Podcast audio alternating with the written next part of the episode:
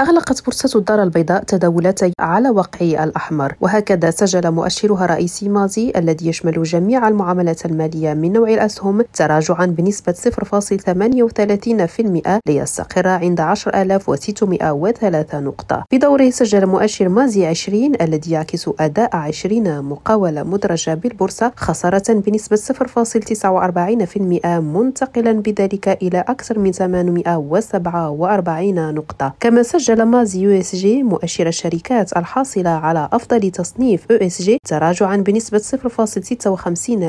إلى 799 نقطة. صفاء بن نوريم راديو الدار البيضاء.